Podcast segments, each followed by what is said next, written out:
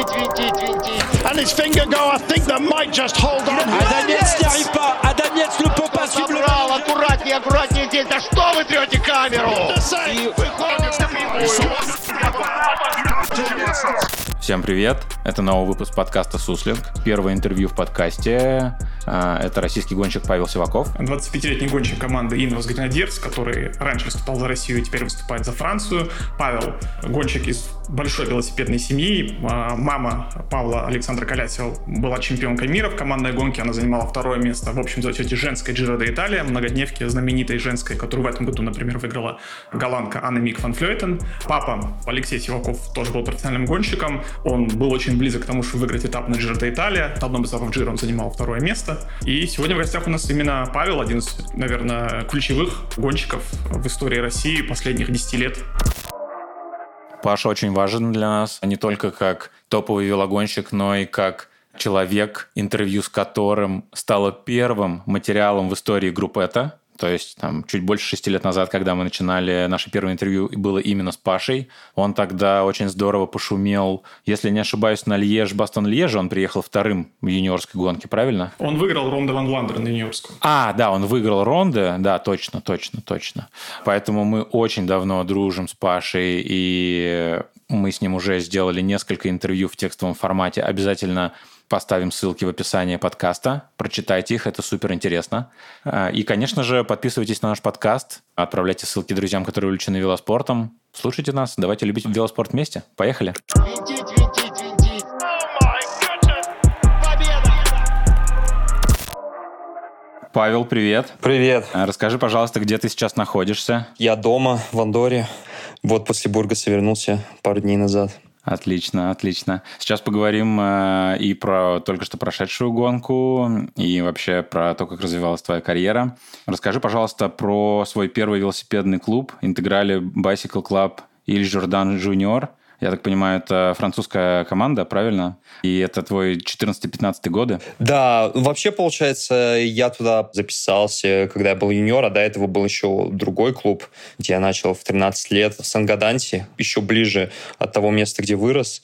И да, и потом вот в, Лижурден подписал, ну как, не, там даже не подписываешься, а записываешься в клуб на самом деле. И было очень классно. Лижурден это, получается, клуб, у него есть сеть веломагазинов по всей Франции, как бы франшиза. И у него там больше 100 магазинов, и вот он как большой любитель велоспорта и решил создать юниорскую команду для молодежи, потому что в нашем регионе, в Миди-Пиренее, не было хороших юниорских команд. Вот он создал эту команду. Это как бы была первая, можно сказать, такая команда с какой-то структурой, где там можно было, там мы все на одних велосипедах ездили, как бы форма выглядела классно для этого времени. Ну да, первый такой опыт, можно сказать, в структуре. Супер. Расскажи, с кем в то время гонялся, кто из ребят был в твоей команде или на конкурентном поле? В то время я, наверное, гонялся. Есть один гонщик, который ну, из этого же региона. Это Бенджамин Тума, который сейчас в Кофидисе. Я с ним первые гонки гонялся, мне кажется. И мне было 15, ему там 16.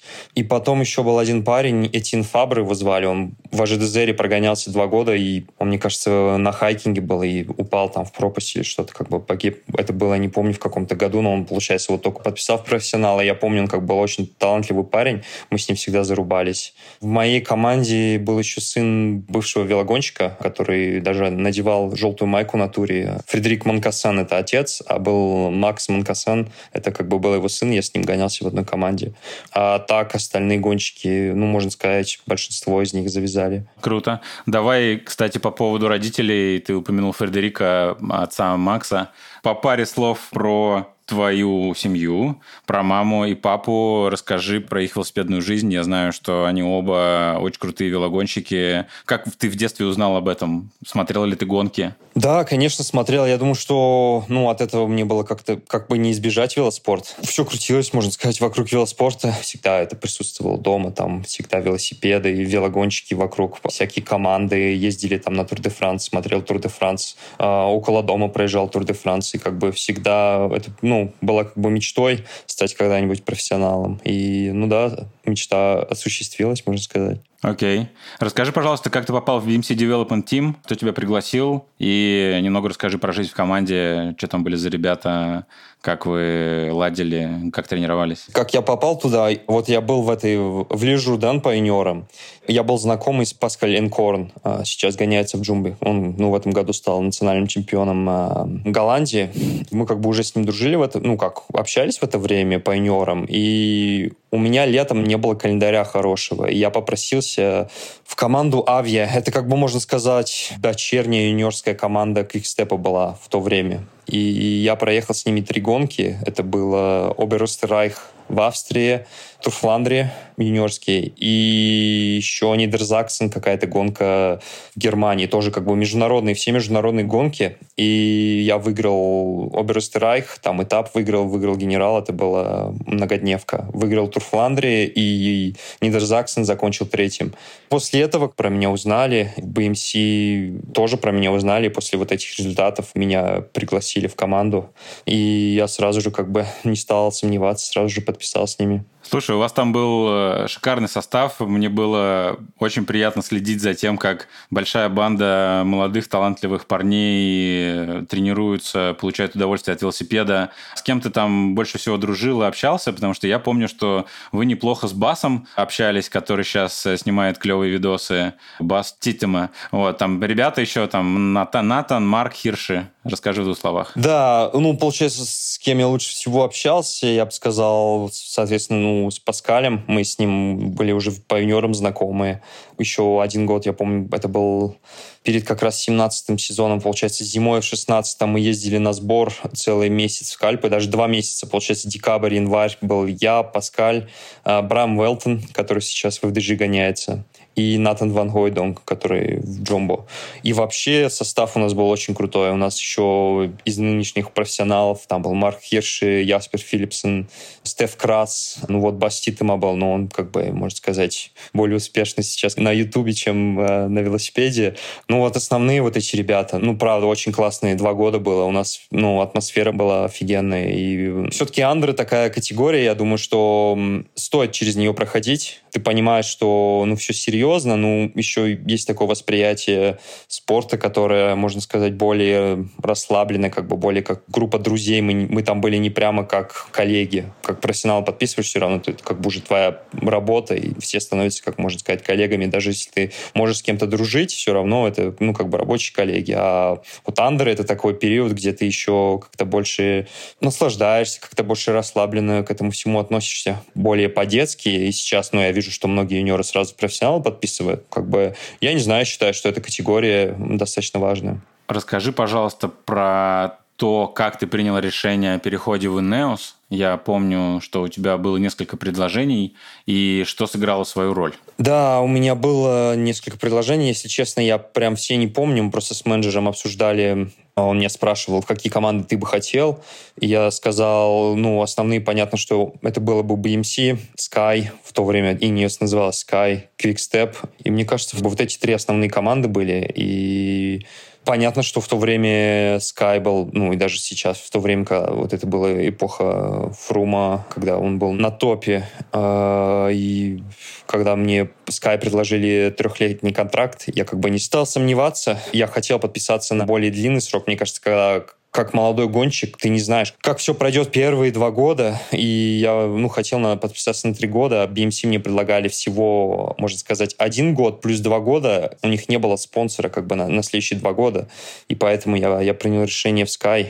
Такая команда, на нее все смотрели, как бы все мечтали туда попасть. Супер. В 2018 году, насколько я знаю, перед сезоном у тебя были проблемы, и ты начал поздно подготовку к сезону 2018 года. По-моему, что-то, по-моему, с коленом было или что-то такое. Да, все правильно. У меня, получается, было воспаление связки. Я не знаю, как точно как называется эта травма по-русски. Ну, получается, у, у бегунов часто такие травмы, это сбоку, с колена, получается, связка есть такая, которая трется. Я, у меня было воспаление, и я, получается, приехал на сбор в декабре и не мог тренироваться с ребятами. Я целый сбор работал с физиотерапевтами на, на реабилитации, и у меня даже в декабре это все не прошло, и пришлось ждать до января, как бы, чтобы полностью уже начать свою подготовку. Ну, у тебя были, в 2018 году были хорошие, несмотря на это результаты, на неделе копии Бартоли, на туре Швейцарии, вполне себе хорошие выступления, там, особенно в последней разделке, но на Вуэльте, я как понимаю, по ходу, ну, ты еще в начале где-то попал в завал, и Вуэльта шла вот в 2017 году, первый гран-тур шел очень тяжело.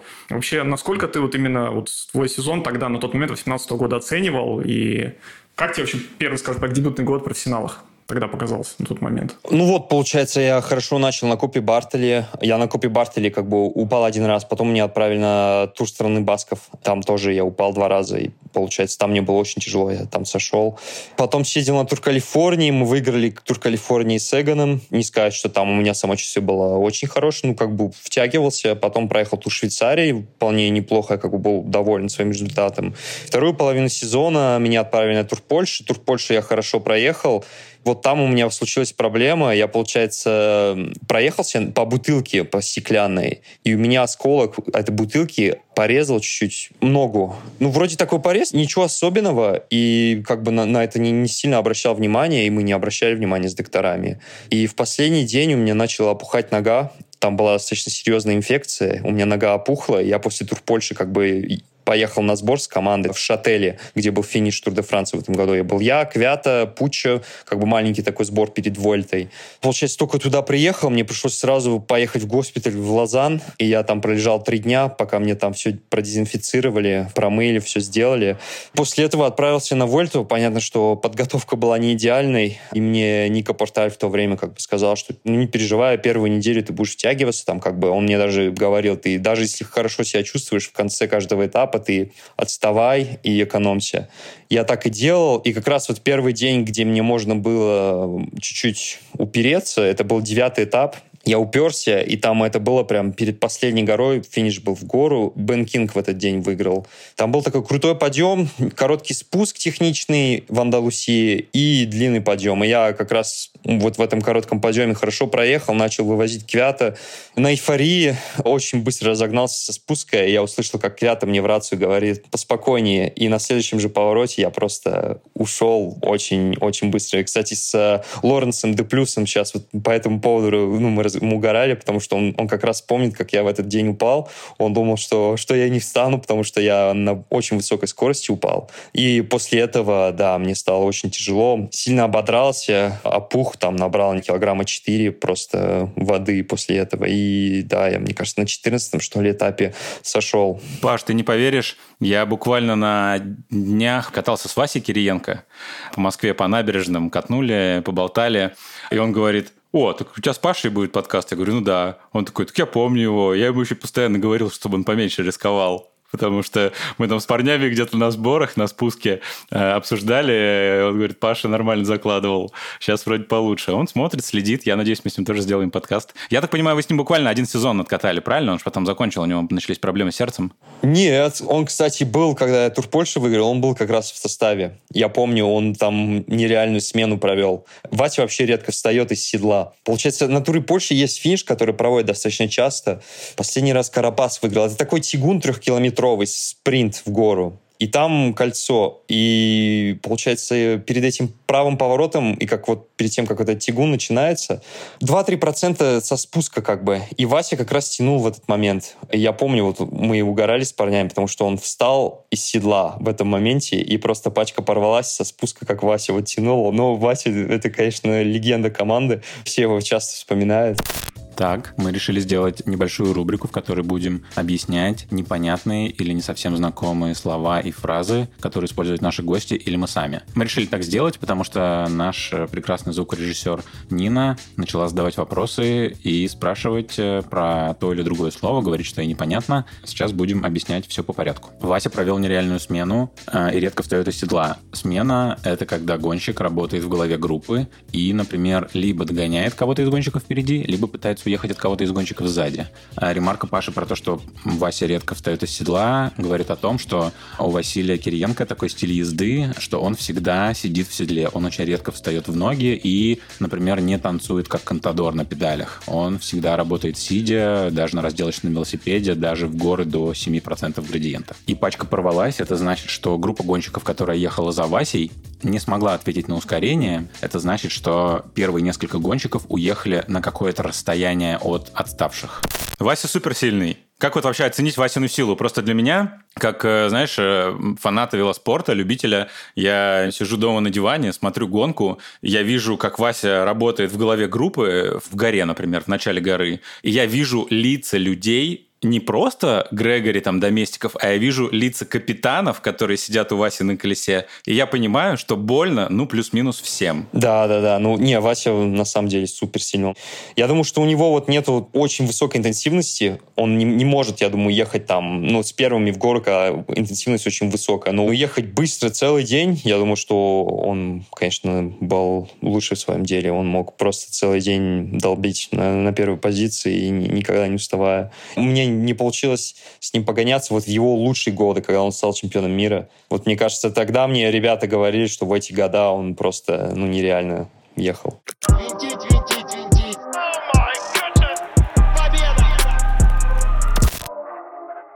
Давай перейдем к 2019 году, на очень успешному году. Чуть подробнее остановимся на каждой гонке, например, на туре Альп, потому что, ну, в общем получается, что э, это такая не самая, может быть, большая многодневка в мире, но она имела такое большое значение для Team Sky, потому что это была последняя, грубо говоря, многодневка, когда команда называлась Team Sky именно. И именно ты принес команде последнюю победу именно с этим названием Team Sky, потому что она существовала с 2010 года до 2019 под этим названием. И, не знаю, как-то ты об этом специально задумывался, о том, что это вот ты как бы закрыл историю, скажем так, в какой-то степени, какую-то большую главу даже не, в, не только в истории с команды, а в истории велоспорта, потому что, ну, это была сильнейшая команда мира, которая выигрывала постоянно Тур де Франс. Были какие-то тогда такие мысли? Я об этом задумался, вот недавно вспомнил, что, да, последняя победа Team Sky, как бы, ну, получается, я выиграл. Конечно, прикольно. Я, да, я согласен с этим. Для меня эта победа как бы очень многое значила. Первая победа всегда очень важна, мне кажется, в карьере гонщика. Получается, в 2019 году я перешел к новому тренеру, с Тим Керрисоном, который тренировал Фрума, Томаса. И был мой первый сбор в Тенерифах вот как раз перед этой гонкой. Я там очень хорошо подошел, и можно сказать, что провел эту гонку очень успешно. Я не ожидал, на самом деле, что я выиграю эту гонку. И мы с Тао там очень хорошо ехали. И потом вернулся домой, и Эгон как раз в это, в это время упал на тренировке в Андоре и сломал ключицу. Его отправили на тур. Нас э, с отправили на Джиро, как можно сказать, калидеры вдвоем. И потом я ехал Джиро как бы на классифику, можно сказать, что после этого прям такого шанса не было, когда команда полностью вокруг меня едет на, на классифику. Это был первый год. Так что, вот, не, я очень рад этому сезону Джира. Я был очень доволен, что закончил в десятке свой, можно сказать, первый полный гран-тур. Потом я после Джиры выиграл тур Польши. Это, можно сказать, моя лучшая победа на сегодняшний день. Волтуровская многодневка, это все-таки круто. Потом даже концовку сезона неплохо проехал, закончил четвертым тур Англии. Чуть-чуть не хватило, чтобы вставить... Ну, у меня на бонификациях отняли третье третье место. Вот, ну да, очень хороший сезон был. Давай коснемся коротко. Ты упомянул сборы.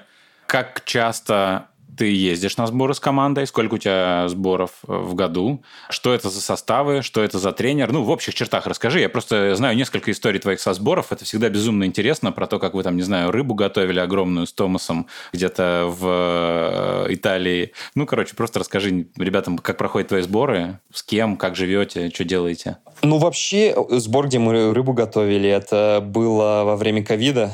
Тогда было, можно сказать, все по-другому. Сезон начался позже. И мы, получается, в 2020 году мы были два раза на высоте. Мы сначала в июле были, или не, в июне были на Изола, это во Франции. Ну, получается, на границе с Италией, недалеко от Монако. Этот сбор, можно сказать, ну, мне очень понравился. Команда сняла такой дом, шале э, альпийский, и э, состав был я, э, Дилан Ван Барл, Квята, G. Но ты, получаешься, самый молодой. Да, я там был самый молодой. Ну, мне как бы всегда нравилось с такими, понятно, что с такими чемпионами. G тебя заставлял картошку чистить? Не, у нас шеф-повар там был. С нами жил, получается, два массажиста, тренер и шеф-повар. Ну, это был самый офигенный сбор даже в плане еды. У нас шеф-повар есть один, он очень крутой, и он каждый день нам готовил. Он, он сам кайфовал, мне кажется, на этом сборе от того, как он мог готовить.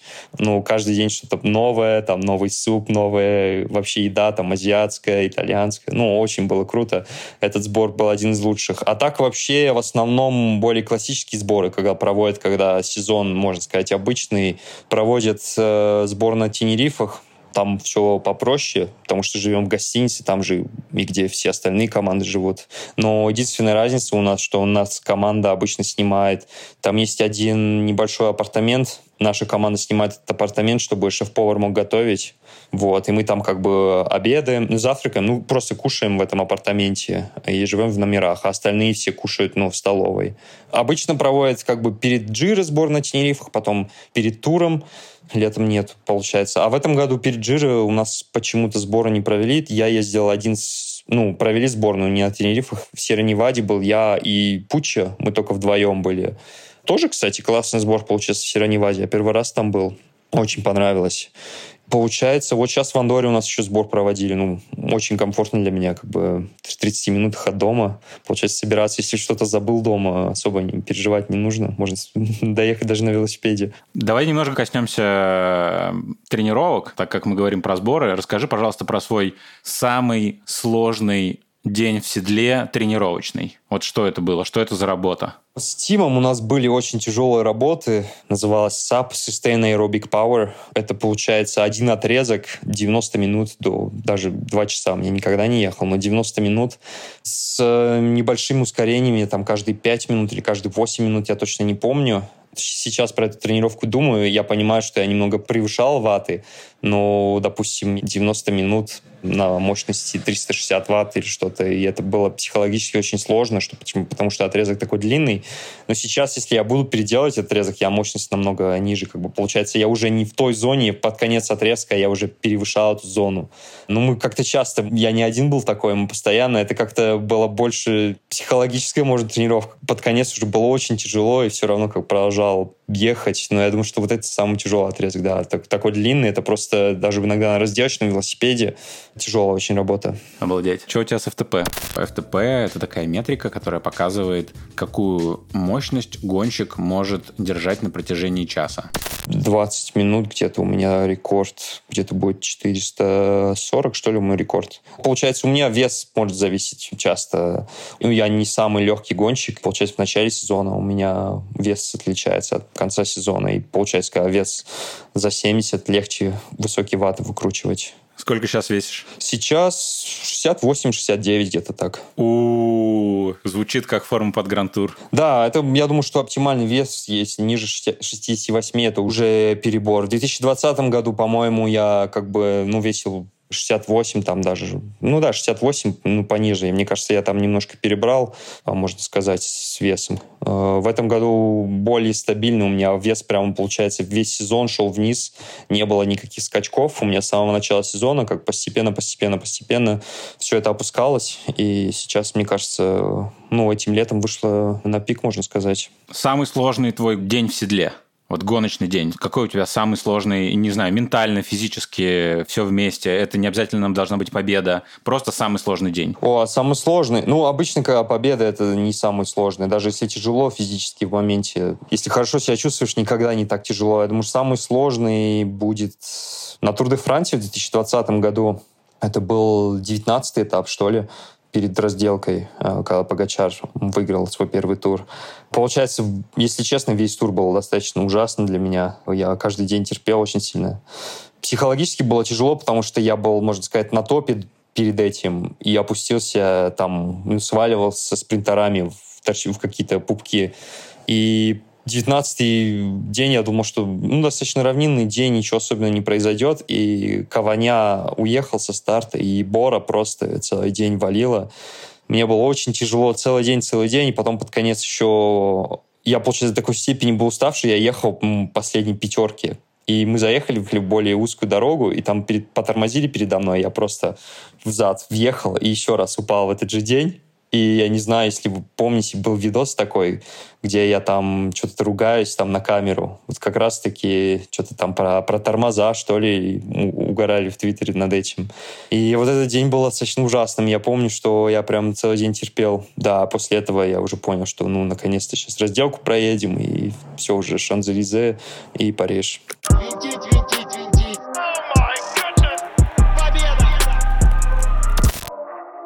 Ты только что рассказал про Погачара и про тяжелый день в седле на туре 2020 года. Давай поговорим про этот сезон. У Салима есть целый блок интересных вопросов. Ну, у меня в целом, наверное, по поводу 2020 и 2021 года там были результаты, но вот на главных гонках не везло, потому что и на туре было в первый же день вот это, ну, два падения вот на этом этапе в Ницце. И в 2021 году на Джиро перелом ключицы и ранний сход, хотя, хотя казалось, что в перспективе, несмотря на то, что вместе, ты стартовал вместе с Берналем, но казалось, что у тебя там даже будет своя собственная какая-то свобода действий, и как бы ты тоже мог идти, как тогда люди говорили, тоже на генерал. Вот у меня вопрос по поводу того, что вот насколько это было обидно, например, потому что в 2020 году на Окситании была хорошая форма, на Дофине вот это был очень памятный этап, когда ты ехал с Филиппом, упал на спуске, причем казалось, что упал очень жестко, но все равно быстро продолжил гонку и боролся за победу на этом этапе, в этом Бежеве очень памятный этап, и многие его считали одним из лучших этапов 2020 года. Насколько это было обидно, вот этот период, когда вот не складывалось, не везло в 2020-2021 году?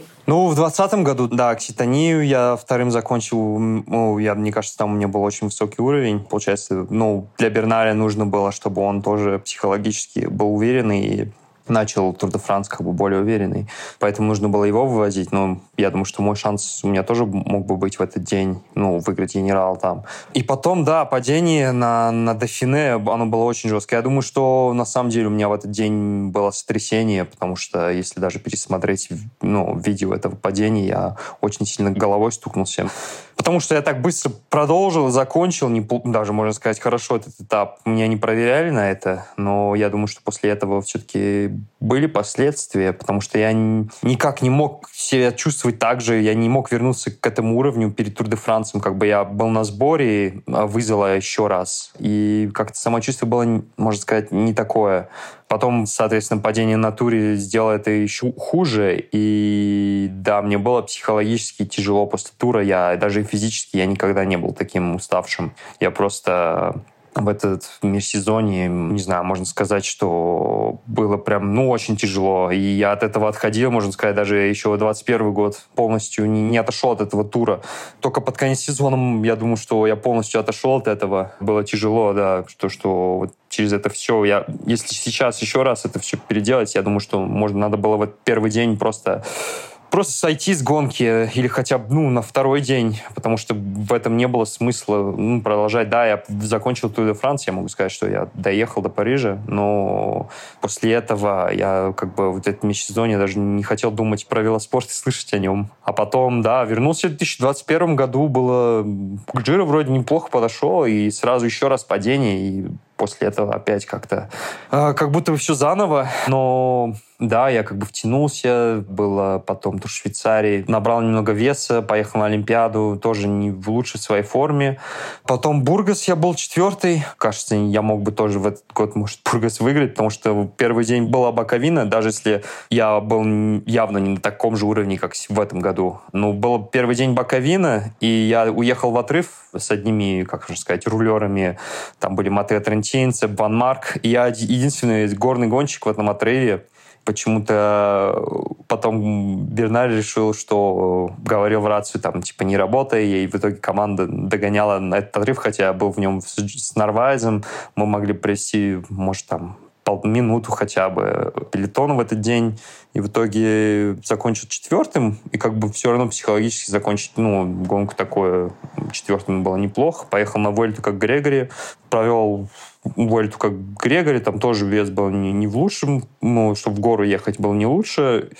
Закончил сезон неплохо э, в Италии, там на Ломбардии неплохо себя чувствовал, как бы чувствовал, что наконец-то возвращается, вот как раз вот в этот момент я чувствовал, что я отошел от этого всего, и что возвращается какая-то позитивная динамика, что на тренировках я более свежий, лучше себя чувствую, и как-то вот можно сказать, что в конце прошлого сезона началось это как бы более позитивная динамика. Супер. Давай плавно переходить к текущему сезону. Очень приятно видеть тебя в хорошей форме. Фу-тут-фу чтобы не сглазить. И мы за тебя все очень болеем, переживаем. Давай поговорим про суперинтересную тему. Это спуски. У тебя непростые отношения со спусками, как ты уже рассказывал. Расскажи, пожалуйста, как ты провел межсезонье, с кем ты работал над спусками, и неужели это дало такой результат, что ты просто сейчас на Бургасе кинул Лопеса на спуске? Как это все работает? Расскажи. Это психологическая уверенность, или это реальные навыки, или это а, микс? И одного, и второго? Это точно микс, потому что, ну, как раз-таки вот после Вольты я первый раз провел сессию с, э, с испанцем э, Оскар Сайс. Многие профессионалы с ним работали, там даже, например, на разделочном велосипеде, как там закладывать повороты. Или со спусками, как это я сделал. Получается, поначалу он мне показал навыки технические, как заходить в поворот, когда тормозить, как распределять вес тела на велосипеде. Вот это всего такие простые вещи, но мне никогда, по сути, никто вот так прямо не учил это. Суть в том, что ты каждый раз, когда едешь со спуска потом на тренировке, ты про это думаешь и каждый раз повторяешь, повторяешь и пытаешься улучшать, там, например, даже около дома какой-нибудь поворот, ты пытаешься пройти, там, анализируешь, как ты зашел в него, в правильный момент потормозил, или пытаешься тормозить там попозже. На высокой скорости можно нажать на тормоза очень резко, но ты как бы через руль не улетишь, потому что со скоростью ты, ты останешься, да, у тебя тебя, может, там по юзам будет, но ты можешь тормозить намного позже, чем я это делал раньше. И вот как бы там, как распределять вес, потому что боялся, что вдруг у меня колеса там уйдут или что-то. И как бы со временем я уже почувствовал, поехал в Италию. На Вольте я еще страдал со спусков, мне было сложно. Я как бы опасался, каждый, к каждому спуску я подъезжал, и у меня был небольшой стресс, что типа, блин, сейчас спуск, сейчас все будут, ну, от меня ужать, там все обгонять. Особенно в большой группе у меня такое было.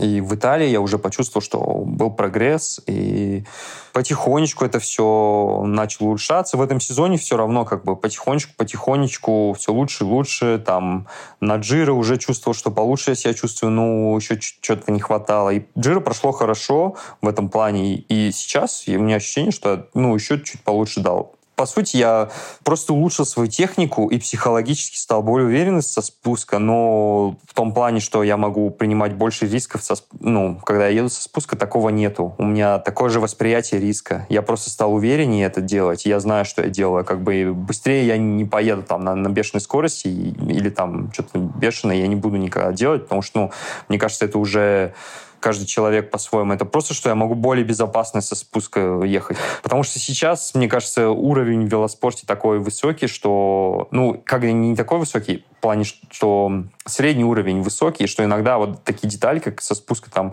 сэкономить энергию, либо там уехать от кого-то, это, ну, играет большую роль.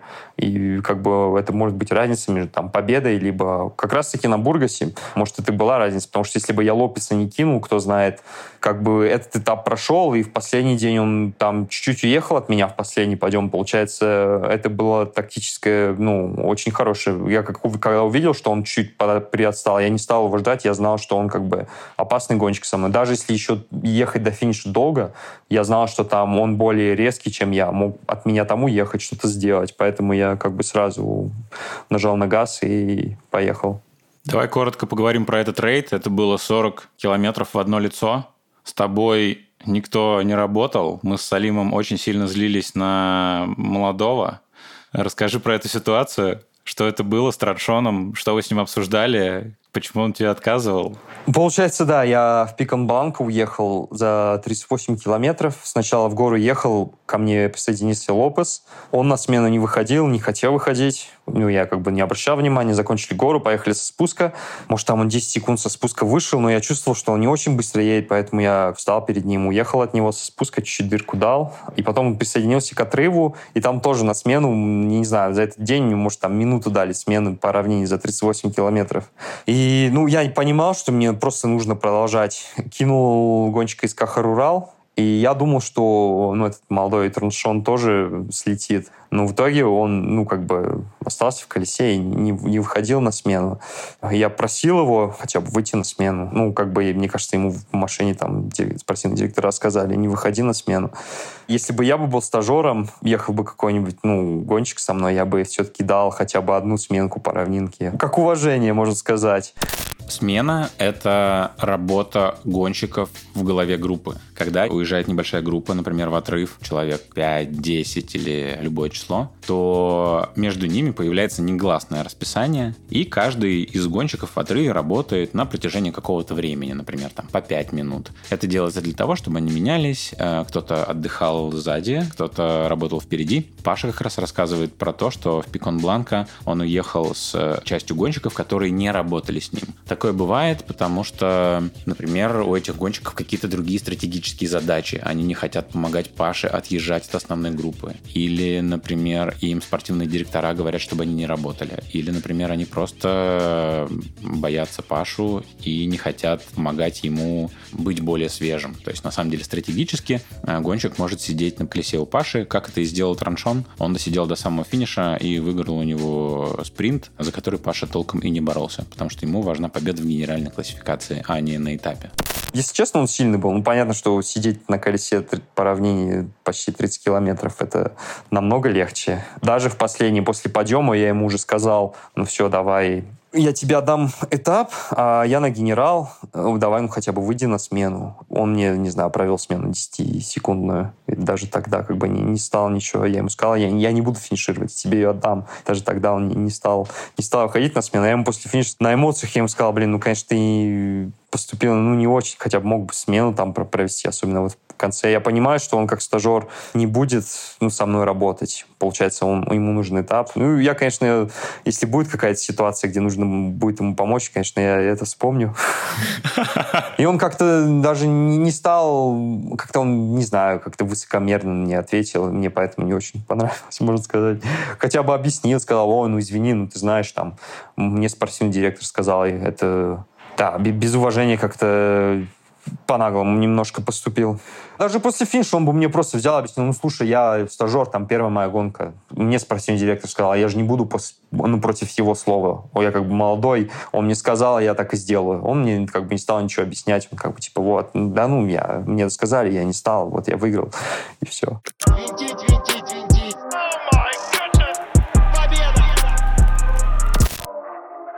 Ходят слухи, что Карапас команду Паш покидает, и это будет его последняя гонка. Какая у вас, скажем так, предварительная тактика? Будет ли Карапас как-то как э, считаться каким-то главным лидером, или вы будете ехать, например, условно, еще если Карлос Родригес молодой, то есть это будет несколько лидеров, как Инос практикует в последнее время, или это все-таки будет какой-то один гонщик? который будет чуть больше прав. Если честно, я не знаю. По поводу Карапаса я тоже слышал такие же. У нас информации ну, особо нету, я, я правда говорю. И даже про состав Вельты никого не подтвердили. Я настраиваюсь, конечно, сейчас. Будем вылетать в Голландию. Посмотрел трассу немножко. Посмотрел, что нету, как в предыдущих годах, таких сильно крутых подъемов длинных. В основном они более... Даже в Сираневаде, можно сказать, королевский этап. Начало подъема очень крутое, но последние почти 10 километров, 5-6%. Ну, трасса, как бы, если я, ну, для себя, я думаю, что мне она достаточно хорошо подходит. Там есть один финиш крутой, 3 километра, 12%. Это, я думаю, что самый такой челлендж для меня. И, соответственно, ну, первые три этапа в Голландии всегда очень стрессовые, очень нервные. Вот это никто не любит в Гран-туре. Первые такие дни, где, может быть, боковина, как ты видишь идеальный маршрут Гранд-тура по вот, версии Паши Сивакова? Ну, например, там Уиггинс побеждал там со 100 километрами разделки. Вот что ты думаешь там о брусчатке, о гравии на многодневках? Немного расскажи, как ты видишь трехнедельную гонку, что бы тебе там хотелось бы видеть, что не хотелось бы видеть. Брусчатка, гравий. Я думаю, что брусчатка как-то больше подходит грантуру, чем гравий. Ну, даже брусчатка, получается, для многодневщиков, это ты готовишься, можно сказать, целый сезон для одной гонки, и, и на брусчатке либо на гравии ты можешь не по силам, даже не по тактике, просто потому что ты прокололся, можешь потерять гонку и ну, просто потому что не повезло, чисто не повезло. Мне нравится ездить по брусчатке гонки, конечно. Хотелось бы, если идеальный гран-тур выбирать. Ну, вот, например, в этом году тур был неплохой, можно сказать, даже по трассе, как каждый день достаточно тяжелые горы, может, чересчур крутой был гороном для меня, ну, хотя не факт. Для меня, чтобы была обязательно разделка, чтобы был баланс всего немного, чтобы это, это реально было не чисто горные ваты на килограмм, чтобы были жесткие этапы, там, по 5000 метров, вот мне такие нравятся. Например, как было на Джиро в этом году в Африке. Вот такие этапы мне нравятся, где очень длинные этапы с большим перепадом, где, ну, сильно на усталости. Вот, вот такие этапы мне нравятся. Давай представим, что ты один из защищенных гонщиков Инеоса на Уэльту. Составы смотрел? Кого опасаешься? Что думаешь? по сильным ребятам. Да, составы я смотрел немножко. Я думаю, у UAE хороший состав с Алмейда. Алмейда сейчас хорошо подходит. Он последний день в Бургасе намного лучше намного лучше ехал, чем в начале. Потом, конечно же, Бора. Боры Джей Хиндли, который выиграл, выиграл Джиро в этом году. А, я думаю, что он на третьей неделе очень хорошо проедет. Потом Хелдерман у них, Бухман. Я думаю, Бора будет одни из как бы самых сильных команд. Вот не знаю про Роглича. Никто не знает на данный момент, поедет ли он в Эльту и как, на какой степени он будет готов. Я, я знаю, что он как бы может говорить, что он не тренируется, а на самом деле там уже месяц вовсю готовится к Вольте, он любит немножко, он даже в гонке, если к нему подъехать, ему всегда тяжело и всегда ноги болят, а потом он, он, он всегда выигрывает. Ты не поверишь, но ты не первый человек, от которого я слышу такое. К Рогличу реально подъезжаешь, что как самочувствие, он, он говорит, всегда говорит, ну так, не очень, что-то там, не очень хорошо себя чувствую, и потом просто уезжает в закат. Да, да, да, он, не, он всегда, он всегда говорит, что ему, ему плохо. У меня, ой, что-то сегодня тяжело, что-то ноги болят. А потом в итоге просто от всех уезжает и выигрывает тоже главный фаворит. Один из главных фаворитов будет, это сто процентов. И, конечно же, Лопес сейчас тоже на Буркасе очень хорошо ехал, потому что он, он всегда вольту. Он в прошлом году, блин, в прошлом году он бы в тройке закончил, если бы не последний день бы не, не остановился. Да, по поводу еще вот хотел спросить по поводу Эвенопула, который тоже будет на Вуэльте, предполагается вообще, ну, у него к нему разные отношения у людей. Кто-то его любит, кто-то его, наоборот, недолюбливает, кто-то считает, что у него он может ехать гран-туры на высокий результат, кто-то считает, что это гонщик больше под однодневки. Вот у тебя какое отношение? Считаешь ли ты его вот реальным претендентом на Вуэльту? А, ой, блин, точно я забыл про него. Не, на самом деле, я думаю, что он фаворит номер один сейчас. То, что он сделал с Себастьяне, он просто на, на другом уровне был.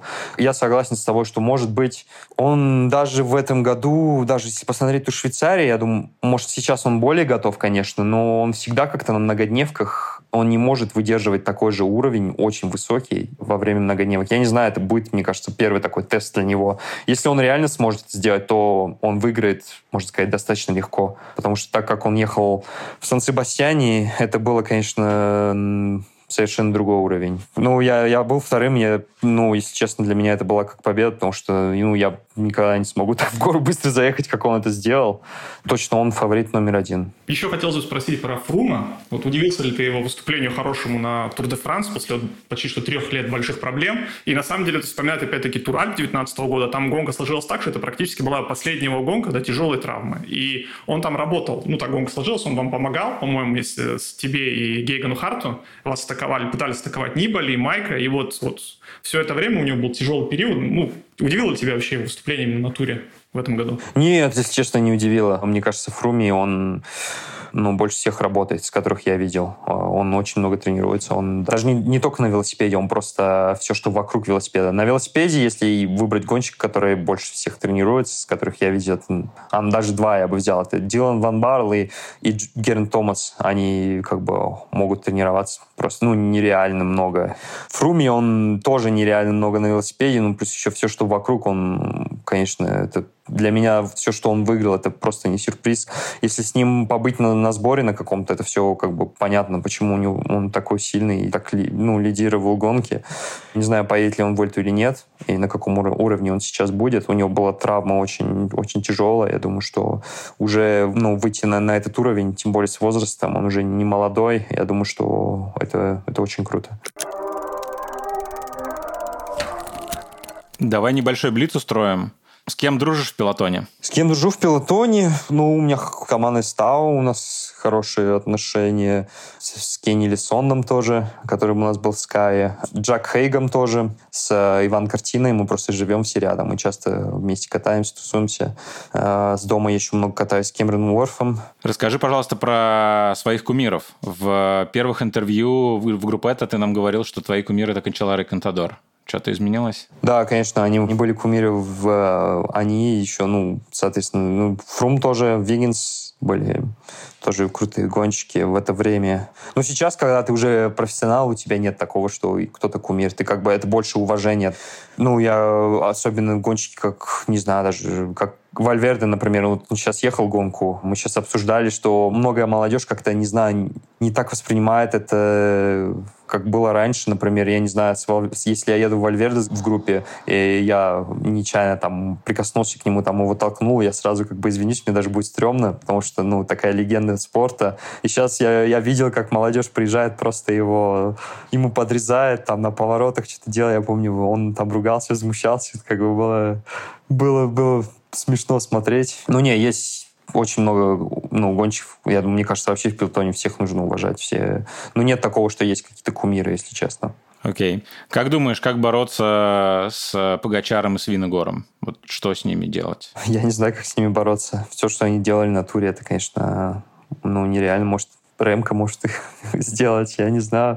Посмотрим на Вольте. Расскажи, пожалуйста, о своих хобби. Как ты проводишь время вне велосипеда? Что ты любишь? Я люблю, кстати, слушать подкасты, смотреть сериалы, смотреть YouTube, узнавать новое про тренировки. Мне сейчас нравится слушать подкасты про всякую физиологию, слушать музыку. Какую музыку любишь? У меня периодами либо deep house, такой хаус, либо рэп. Закидывай свои плейлисты, обязательно публикуем в заметках к подкасту. Хорошо, хорошо. Давай дальше. Следующий вопрос. На каком языке общаешься с Сашей Волосовым в пилотоне, если встречаетесь? И что обсуждаете? На русском, конечно. Да когда как. как ну, если честно, в пилотоне по-разному, ну, со всеми гонщиками общаемся. Иногда про гонку, там, иногда, ну, вообще, не, а, конечно, на русском с ним, конечно, на русском. Как у вас отношения? Нормально, хорошо, хорошие отношения, хорошие. Супер. Что ты делаешь для своей физической формы вне велосипеда? Растяжки, физио, силовые? Мне нравится делать активацию перед тренировками, особенно рабочими, чтобы э, как бы уже активированы мышцы и как-то ощущение, что более прямой на велосипеде. Растяжку тоже делаю. Можно побольше, если честно, делать растяжки после тренировок. Массаж, конечно же, такое восстановление номер один. А, физио тоже. Нормотек у меня есть. А, Бутсы такие большие, компрессионные. И еще Hyper Rise, такой пистолет тоже массажный, когда нет шанса с массажистом. Я сам себе делал массаж э, этим нормотеком. Фом роллер тоже делаю. Вот. Питание тоже основное для восстановления. Очень правильно. Мне кажется, питание вообще номер один, даже не массаж, а питание для восстановления там это, это самое номер один правильно выпить, правильно съесть в нужный момент, это, это очень важно. Так, по поводу правильно выпить. Пивко, вино, позволяешь себе? Ну вот после Сан-Себастьяна позволил себе после гонки, как бы мы выпили по пиву, съели бургер, а и сейчас после Бургаса а, позавчера ходили в ресторан тоже бокальчик вина с мясом. Нужно, мне кажется, для хорошего баланса это, это правильно. Я раньше, когда был помоложе, всегда как бы этого не делал, но если в меру, то мне кажется, это наоборот хорошо. Как бы ты один день ничего не изменит, и если расслабиться, один день наоборот лучше в долгосрочном эффекте. Пиво летом в жару, а вино больше зимой, либо на, на ужин. Супер. У нас как бы в комьюнити люди иронизируют, что Павел теперь выступает за Францию, и на самом деле, несмотря на то, что французских гонщиков хороших очень много, а российских, ну, практически уже сейчас нет, тем не менее, Россия выигрывала Гран-тур последний раз в 2009 году. Ну, Франция, Тур де Франс не может выиграть 85-го, а вообще Гран-тур с 95-го года. Как вообще как Павел к этому относится, почему не получается, несмотря на то, что ну, Франция это исторически значимая вообще страна для велоспорта, одна из трех, наверное, с Бельгией и Италией вместе. То вообще как, ну, почему так происходит, как ты считаешь? Я знаю, что во Франции часто любят любит, как только кто-то начинает хорошо выступать, на него, можно сказать, все надежды и очень большой прессинг в плане медии, в плане ожиданий. И, может, часто перегорают гонщики. И часто, например, с Барде, с Пино, я знаю, что в раннем возрасте у них это происходило, что они немного психологически сгорали. А, можно даже сейчас увидеть, что Барде ушел в, ну, в DSM, а, не французскую команду, и мне кажется, ему даже попроще там, потому что как бы ожидания есть, но не так много, как с французом. Он как бы там, он не тянет всю команду вверх. Мне кажется, психологически им было тяжело. Ну и почему-то у них вот эти гонщики, они разделку не едут. Они в гору очень хорошо, с лучшими могут ехать, но разделку не едут. И мне кажется, вот это было, если посмотреть всех французских хороших гонщиков, которые на Гран-туру близко заезжали, у них всегда с разделкой было что-то не то. И вообще раздельщиков во Франции не так много хороших. Кавания есть, э, топовый раздельщик, но потом можно как бы по пальцам посчитать, кто, кто едет. Паша, спасибо тебе большое. Мы обсудили все вопросы, которые хотели. Желаем тебе ни пуха, ни пера, естественно, чтобы ты проехал так, как можешь, и получил удовольствие. Спасибо. Обнимаем, желаем всего самого хорошего. Спасибо. Спасибо, что пригласили. Было круто.